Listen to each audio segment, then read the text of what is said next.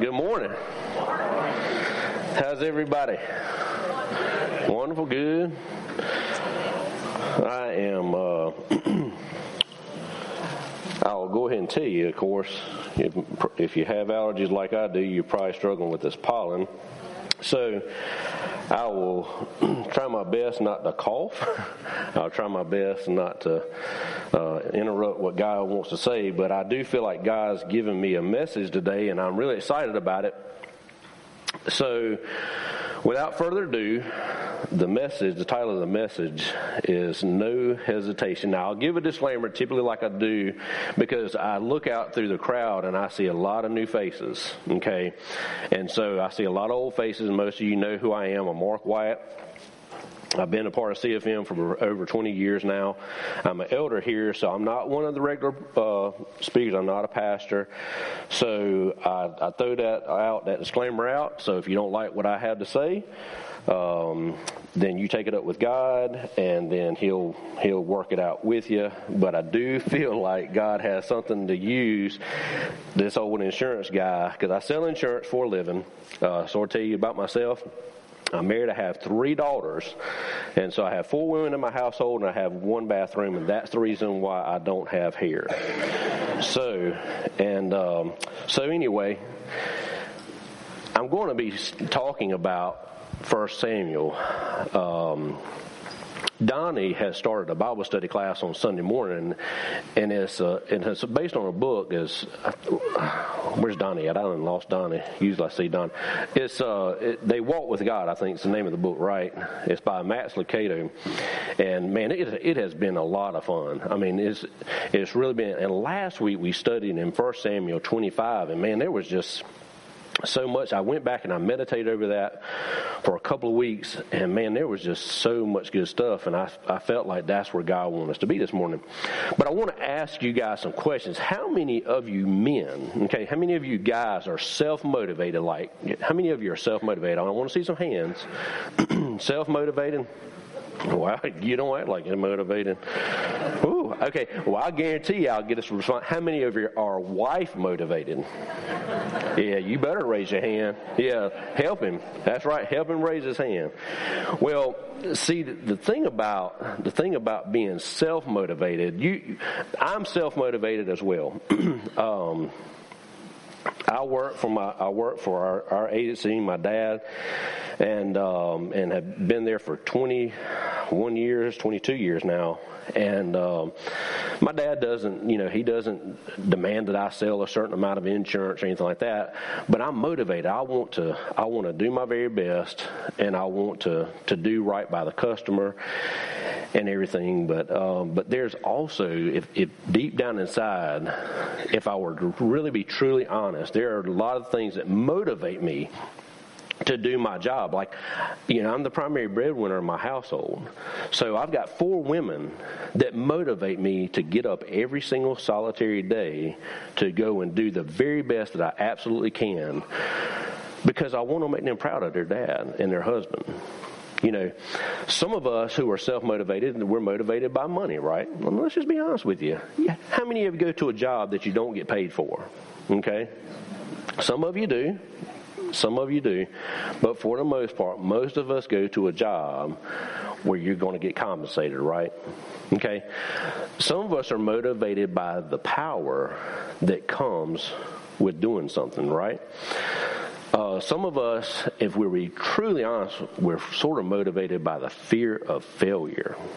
We, we, we, fear will drive will drive you to really be motivated. So if you look at your wife, if your wife motivated, then what motivates you? And that's the rhetorical. You can answer the question. And do good, guys, because this is your chance to get brownie points, okay? So if your wife motivated, what do you do? What motivates you? Love. Love. Yeah, love does, right? What else motivates you? Fear, yeah. I didn't say that. I didn't say that. Someone else said fear. Yeah. You know, some guys are motivated by, we'll say, since I'm preaching, affection. Okay? We want affection from our wife, right? Well, regardless of whatever you're motivated by, there's something that's going to motivate a guy. Because a guy has, you know, we've we've studied this before, and it's Mark Gungor who who teaches this. Men are in boxes. You know, and if it were like, I really believe, seriously, I really believe this is why God created Eve. Okay? Because if, if he had just stopped at Adam, here's probably what the world would look like. Okay, Adam would go to this nothing box, and he'd do absolutely nothing all day. Then he'd move over to his eating box and he'd eat a little bit, but then he'd go right back over to his nothing box. And he'd probably sit there and do nothing. And then he may go to the bathroom box, and then he'd go slip right back over here to the nothing box. I really and truly believe that God give us Eves to help motivate us. Now, we're going to go to this story in 1 Samuel uh, chapter 25. And if you were looking at this story from the world's perspective, and if if you want to like the National Enquirer edition of this story, here's how it goes. You've got this beautiful girl, this beautiful woman named Abigail. Abigail's beautiful. She's so sweet. But guess what? She's married to this rich guy, but he's just shrewd and just nasty, you know. Well, what happens is this rich guy named Nabal, some say Nabal, Nabal, doesn't make any difference. His name means fool. He opens up his mouth into the wrong person. And so what ends up happening is his wife Abigail has to go save the day.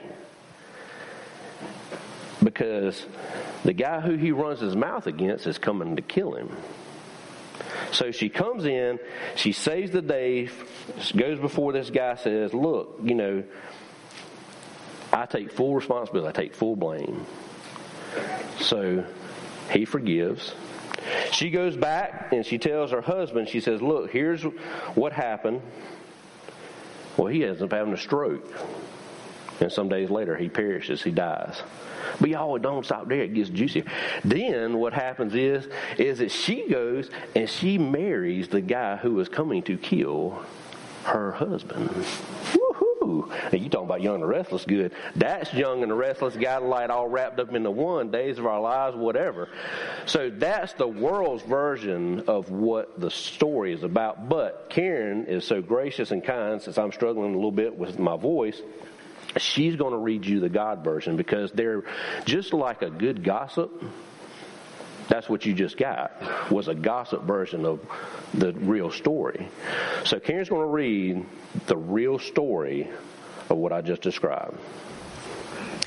1 Samuel 25. There was a wealthy man from Maon who owned property near the town of Carmel. He had 3,000 sheep and a thousand goats, and it was sheep shearing time. This man's name was Nabal, and his wife Abigail was a sensible and beautiful woman. But Nabal, a descendant of Caleb, was crude and mean in all his dealings. When David heard that Nabal was shearing his sheep, he sent ten of his young men to Carmel with this message for Nabal. Peace and prosperity to you, your family, and everything you own. I am told that it is sheep shearing time. While your shepherds stayed among us near Carmel, we never harmed them, and nothing was ever stolen from them. Ask your own men and they will tell you this is true. So would you be kind to us since we have come at a time of celebration? Please share any provisions you might have on hand with us and with your friend David.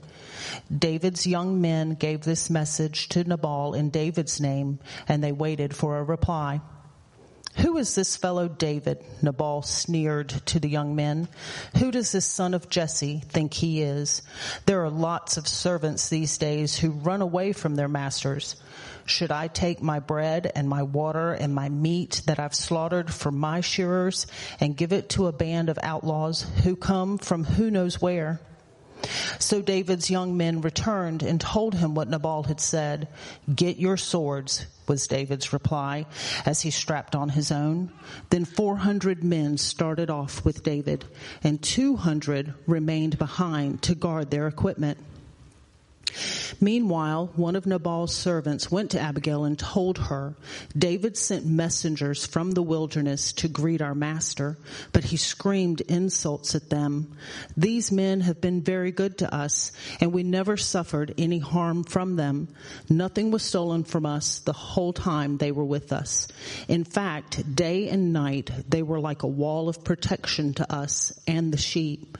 You need to know this and figure out what to do for there is going to be trouble for our master and his whole family. He is so ill tempered that no one can even talk to him. Abigail wasted no time. She quickly gathered 200 loaves of bread, two wineskins full of wine, five sheep that had been slaughtered, nearly a bushel of roasted grain, a hundred clusters of raisins, and 200 fig cakes. She packed them on donkeys and said to her servants, Go on ahead. I will follow you shortly. But she didn't tell her husband Nabal what she was doing. As she was riding her donkey into a mountain ravine, she saw David and his men coming toward her. David had just been saying, a lot of good it did to help this fellow. We protected his flocks in the wilderness and nothing he owned was lost or stolen, but he has repaid me evil for good. May God strike me and kill me if even one man of his household is still alive tomorrow morning. When Abigail saw David, she quickly got off her donkey and bowed low before him. She fell at his feet and said, I accept all blame in this matter, my lord. Please listen to what I have to say. I know Nabal is a wicked and ill-tempered man. Please don't pay any attention to him. He is a fool, just as his name suggests. But I never even saw the young men you sent. Now, my Lord, as surely as the Lord lives and you yourself live, since the Lord has kept you from murdering and taking vengeance into your own hands, let all your enemies and those who try to harm you be as cursed as Nabal is. And here is a present that I, your servant, have brought to you and your young men. Please forgive me if I have offended you in any way. The Lord will surely reward you with a lasting dynasty. For you are fighting the Lord's battles, and you have done, and you have not done wrong throughout your entire life. Even when you are chased by those who seek to kill you, your life is safe in the care of the Lord your God, secure in his treasure pouch. But the lives of your enemies will disappear like stones shot from a sling. When the Lord has done all he promised and has made you leader of Israel, don't let this be a blemish on your record. Then your conscience won't have to bear the staggering burden of needless bloodshed and vengeance. And when the Lord has done these great things for you, please remember me, your servant. David replied to Abigail, Praise the Lord, the God of Israel, who has sent you to meet me today. Thank God for your good sense. Bless you for keeping me from murder and from carrying out vengeance with my own hands. For I swear by the Lord, the God of Israel, who has kept me from hurting you, that if you had not hurried out to meet me, not one of Nabal's men would still be alive tomorrow morning. Then David accepted her present and told her, return home in peace. I have heard what you said and we will not kill your husband. When Abigail arrived home, she found that Nabal was throwing a big party and was celebrating like a king he was very drunk, so she didn't tell him anything about her meeting with David until dawn the next day. In the morning, when Nabal was sober, his wife told him what had happened. As a result, he had a stroke, and he lay paralyzed on his bed like a stone. About ten days later, the Lord struck him, and he died. When David heard that Nabal was dead, he said, Praise the Lord who has avenged the insult I received from Nabal and has kept me from doing it myself. Nabal has received the punishment for his sin. Then David sent messengers to Abigail to ask her to become his wife. When the messengers arrived at Carmel, they told Abigail, David has sent us to take you back to marry him. She bowed low to the ground and responded, I, your servant, would be happy to marry David. I would even be willing to become a slave, washing the feet of his servants. Quickly getting ready, she took along five of her servant girls as attendants, mounted her donkey, and went with David's messengers. And so she became his wife. wow. Juicy, right? Man, I tell you that I probably have read that story back a long time ago, but when we studied it last week, it's like, oh my gosh, wow, that is crazy. That's like Chester crazy, y'all. That's like Chester crazy. That's crazy. When you think about that story, how many of you have ever dealt with a Nabal? How many of you ever dealt with a Nabal? Yeah. Well, not too bad. How many of you ever been a Nabal? Raise your hand. Yeah. Let me give you a little thought to think on. You might as well, everybody might well raise your hand because you've all been a Nabal at one time or another. I know I certainly have. So I want to, we'll dive a little bit deeper into a Nabal in just a moment. But how many of you have been a David where you had the authority, but but you had forgiveness. How many of you have had that happen? But then also, how many of you have been an Abigail where you've been the peacemaker? Well, there's a lot of lot of different characters in the story. Well, if you look at Nabal, we'll look at him a little bit closer.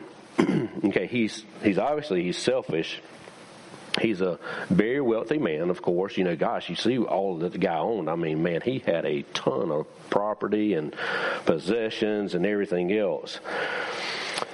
But he's cocky. You know, you can hear that in his response when when the servants of David come to him and he says, "Who is this David?" And then he turns right around and what's he say? He says, uh, Who's this son of Jesse think that he is? Well, he knew who David was. He's just being cocky. He's just being kind of arrogant. Well, he knows who David is. But then you also hear the selfishness come out when he talks about, well, my bread, my water, my meat. You hear the selfishness come out, don't you?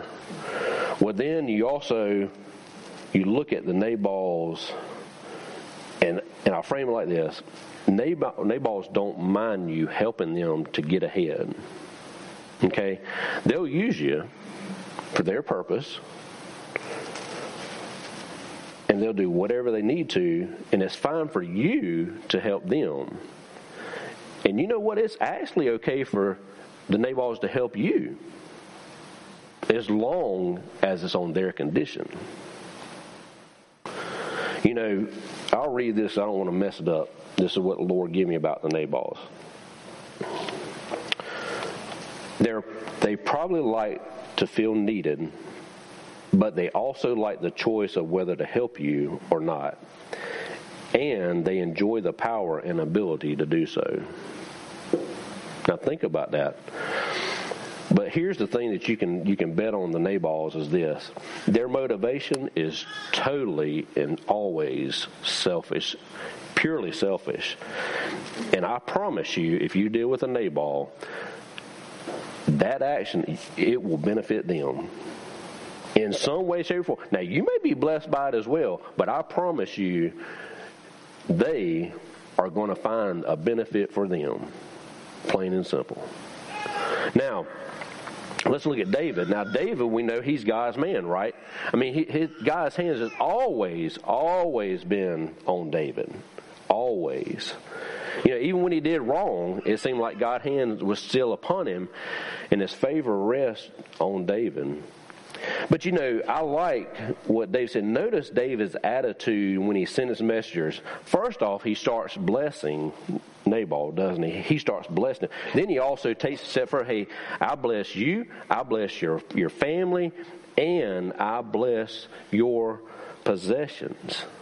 See, he doesn't just come right out of the gate and just ask for something. I mean, he reminds him of really who he is, you know, and the and the opportunity that he has, you know, the favor that that rests upon Nabal, even if he doesn't see it as favor.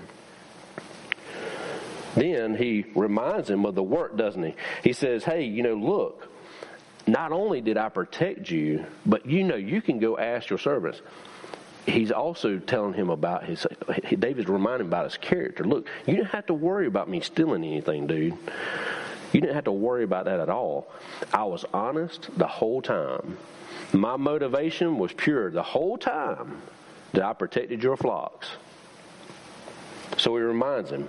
And notice what he says. He doesn't say, hey, give me this much. You know, hey, I hate to say it, but probably his wife gave him more than probably what David was probably even asking for, even thinking he was going to get.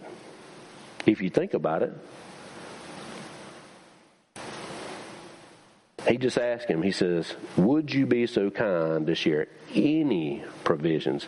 He left it up to the dude to give him what he wanted. He's not being selfish. So, what happens? David gets the reply, and not only is it a reply from Nabal, what does he do? I mean, the dude insults him.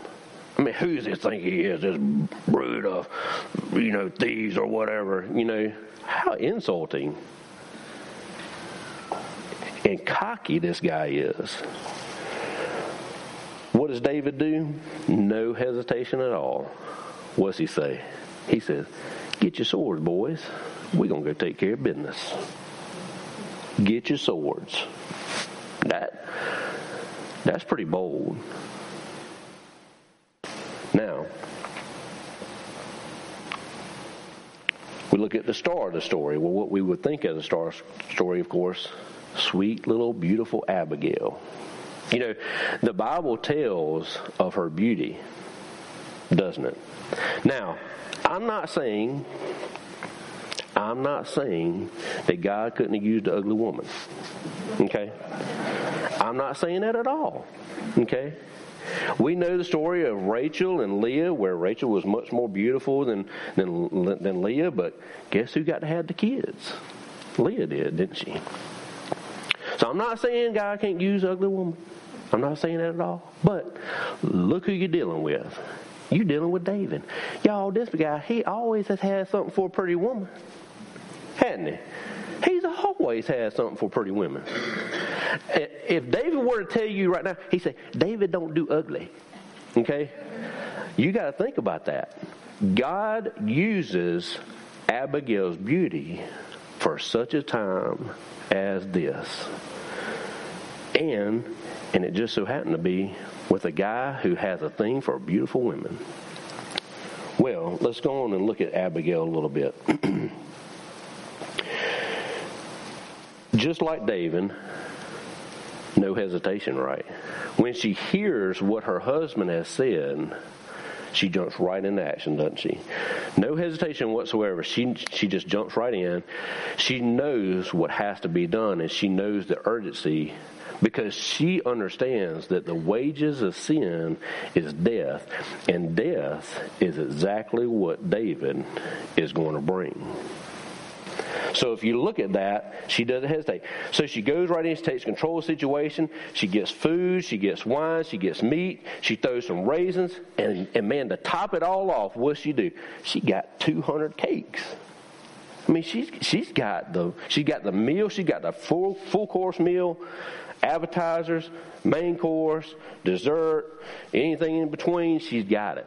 The wine, every I mean everything this woman has thought. How many of you guys and you can raise your hand because you can give your wife a little kudos.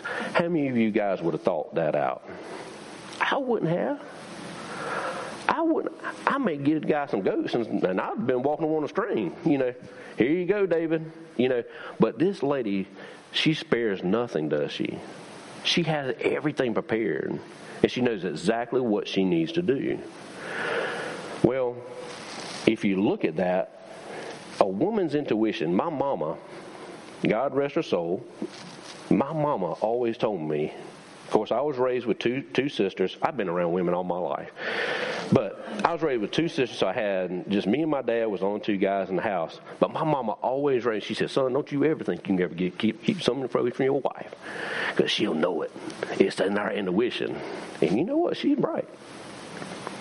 If you, if a man were to lie to his wife, I promise you, she probably already knows ahead of time. That's just a woman's intuition. And just like this story, she was right. I mean, she knew that death was coming, and she sprung into action. And guess who she meets on the road coming to kill her husband? She meets David.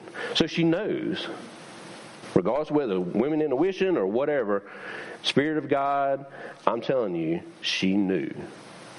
Well, you track along David, of course, imagine being on this road, and I don't know if it's at night or whatever, but anyway, I mean, here, here you're coming down this road, you got 400 guys that's, that's behind you, and here you got this beautiful woman coming with all this food.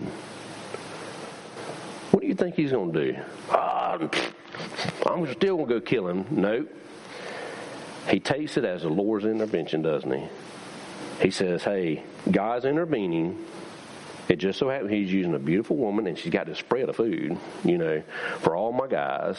It's probably more than what I ever would have thought Nabal would have ever done. So what does he do? He relents. You know, he changes his mind, doesn't he?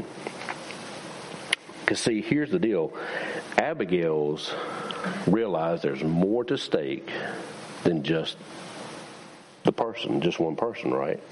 I mean, David was going to not only kill Nabal, he was going to kill all the guys as well. See, a true Abigail knows there's much more at stake than just one person. It may be a family. It may be a whole generation. You never know. So, He recognizes it. He stops. He takes the Lord's intervention, stops his plan. So, how does this story relate to the big story of Jesus Christ? Well, if you look at David, David is like God the Father. he can bring wrath, can he? he, he has the ability and he has every right because he is a holy and righteous, no sin whatsoever, can't look at it, can't tolerate it, can't see it, anything. and he has the ability to kill you and I and give us exactly what we deserve, and that's death because of our sin. It's not because of who he is and what he's done, it's because of what we've done. Okay? So, go on to Abigail. Who is our Abigail? Who's our Abigail? Anybody? Jesus Christ. That's right. He jumps right in the way and he says, Look here, Dad. Mark White is an idiot. I know he's an idiot. I know, I know, I know he does stupid stuff. But look here. I take the blame for him. I willingly take the blame. And look, Dad, I don't have cakes and I don't have meat and I don't have raisins and all that kind of stuff, but here's what I do have is I have the blood that I shed on the cross for him. And you know what God does? He says, That's enough. That's enough. And that's the Abigail that Christ is for you and for me. Now, when I said earlier, how many of you have been a Nabal? And I said, all of us can raise our hand. Let me tell you, every one of you in this room has been a Nabal. At one time or another, before you come to the saving knowledge of Jesus Christ, you and I were Nabal. We were foolish we were so foolish to think that you know what there's nothing that i can do that i don't that i can i can live out a moral life and that's good enough for god not even recognizing that there's a need for an abigail in jesus christ We think we're so cocky and foolish that we think that, oh, you know what, I can get to heaven and I'll please God on my own merit. And it's stupid, y'all. I hate to say it. it before Christ, we're all Nabal. There's absolutely nothing that you or I can ever do to pacify and satisfy a holy and righteous God? Absolutely nothing. I don't care how good you live. I don't care how good of a man. I don't care how good of a woman you are. I don't really care anything about that. Because guess what? It ain't good enough. There's absolutely nothing that you can do to satisfy the wrath and judgment of a holy and righteous God. Your only chance is that cross and the blood that was shed on it through Jesus Christ, because that's your Abigail. Any other way is not good enough. But here's the deal there's also another unsung hero in this story. And a lot of times we skip over these stories, and that's why it's so important for you to not only read Scripture, but to meditate on it. Because I knew there was something more to this story than what just meets the eye, just those three characters. And it's this think about that servant. That servant, that is a huge term. That servant who went and warned Abigail. That servant has to have a reputation, right? I mean, here you are, you're, you are a servant. Pretend that you're the servant and you're going to that your master's wife and you're saying, "Hey, look here, this guy's an idiot." And you know what? What happened? He went and ran his mouth. And guess what's going to happen? This guy over here, he's going to come and kill him. And not only is going to kill him, he's going to kill everybody. Well, you know what? My wife loves me. Becky will stand in the gap for her husband, I promise you. If any one of you had gone to my wife and said, hey, Mark's an idiot, she might would agree with you sometimes, you know, depending on the day. But more likely, she's going to look at two things. She's going to see if that's out of character for Mark, and she's going to see how credible you are. Because guess what? If you're a busybody, if you're a gossiper, and you're not very trustworthy, chances are my wife probably ain't going to believe you, y'all. But if she knows your motives are pure, she knows you're an honest person, and she knows that you're coming out of a heart of love, she's probably going to pay attention to you, right? See, the servant in this story, to me, and I know I'm probably reading between the lines, I believe is those of us who know Jesus Christ as our Lord and Savior. The question that I have for you this morning, now, first off, is if you're Nabal, you can change that. Okay? You don't have to stay foolish thinking that, oh, I'm going to track through this life. I've got another 50 years, you know, to do what I want to, and then I'll think about getting saved. Well, you can take that chance you want to, but here's the deal if you're wrong, um, you're really wrong and you're in deep trouble because you're going to stand before a holy and righteous God, and you ain't got no Abigail on your side in Jesus Christ. And he's going, he's going to judge you, and the wrath, his wrath is going to be up, upon you. Now, if you know Jesus Christ as your Lord and Savior, and you profess to know Jesus Christ as your Lord and Savior, then you got an obligation, right? You got to look at your reputation. You know, I think this story made me examine my life and say, look, am, am I above reproach? Am, am, in every area of my life, there's things that I know that I still do wrong. And I know that I need God's grace and I need the grace of other people because I know I don't always get it right. But Steve for over 20 years, he has preached this, and you have heard it come out of his mouth. The world has a right to expect more from those of us who know Jesus Christ than it does of the world, right? So my question to you this morning is this is if this if you were in this story now of course you know you think you may be an Abigail you may be you think you may be David or whatever but here's the deal you're a servant You're a servant of the Lord Jesus Christ, and you need to examine your life. If if if your whole if if we were a whole big family in in this church, and if one of you were to come to say the leadership or something like that, and and it banked on life and death, could we count on you? You know, does what does your life say? Does it say that you're honest, that you're trustworthy, that you're above reproach? You know, that you're not a busybody, that you're not a gossiper. Because here's the deal is you may think your sin doesn't affect anybody, but let me tell you something, it affects everybody. It affects your family, it affects your marriage, it affects your children, it affects your co-workers, it affects this church body. It truly does. You and I have a right to be called children of God for a reason. And it's only because of the cross that Christ died on. Now, our job is to live a life worthy to be called children of God. So that's the challenge this morning.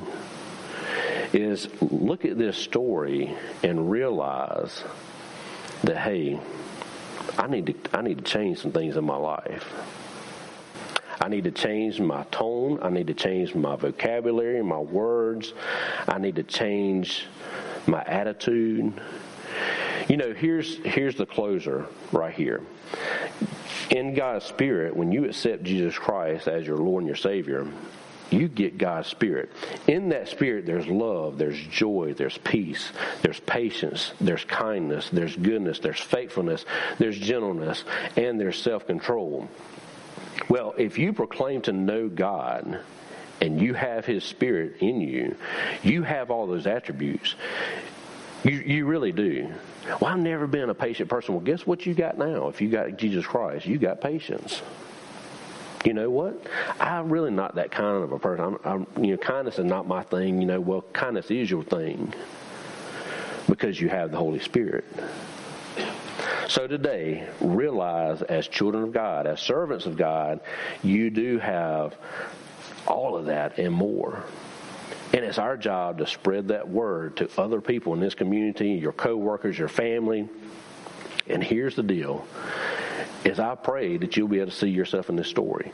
You know, I pray you'll be like David, that you'll have forgiveness that you'll realize that just like in Matthew, it says Matthew 6:15 it says if you refuse to forgive others, guess what? Your Father will not forgive your sins. So let me tell you something. If you have unforgiveness, well, can, it's a choice. It truly is a choice. You can forgive. It's your choice. If you don't forgive, guess what? You ain't going to be forgiven. Not my words, that's God's word. God gives each one of us the opportunity to listen to the Abigail, to accept the Abigail in Jesus Christ, and to turn our life around. Let's pray. Father, I thank you for your word. I thank you, God, that we do not have to go out the same way that we came in this morning. God, I know this story. We can relate with David. We can relate with Abigail. Lord, we can even relate with Nabal. But I pray that there will be no more Nabals in this room. Lord, if there's one that doesn't know you as their Lord and their Savior, that hasn't accepted Jesus Christ and what He did on the cross, I pray today will be the day of salvation. For those of us who know you, Lord, that we are your servants, I pray in Jesus' name, Lord, that we will live worthy of that calling. And God, that we would be above reproach. That when people look at us, they would see love, joy, they see peace and patience and kindness and goodness and faithfulness and gentleness and self control. God, your spirit is so alive. And God, thank you for allowing us the opportunity to have the Holy Spirit to come and live our lives so that we're not alone. And God, thank you so much for our Abigail in Jesus Christ. Lord, I praise you for that in Christ's name. Amen.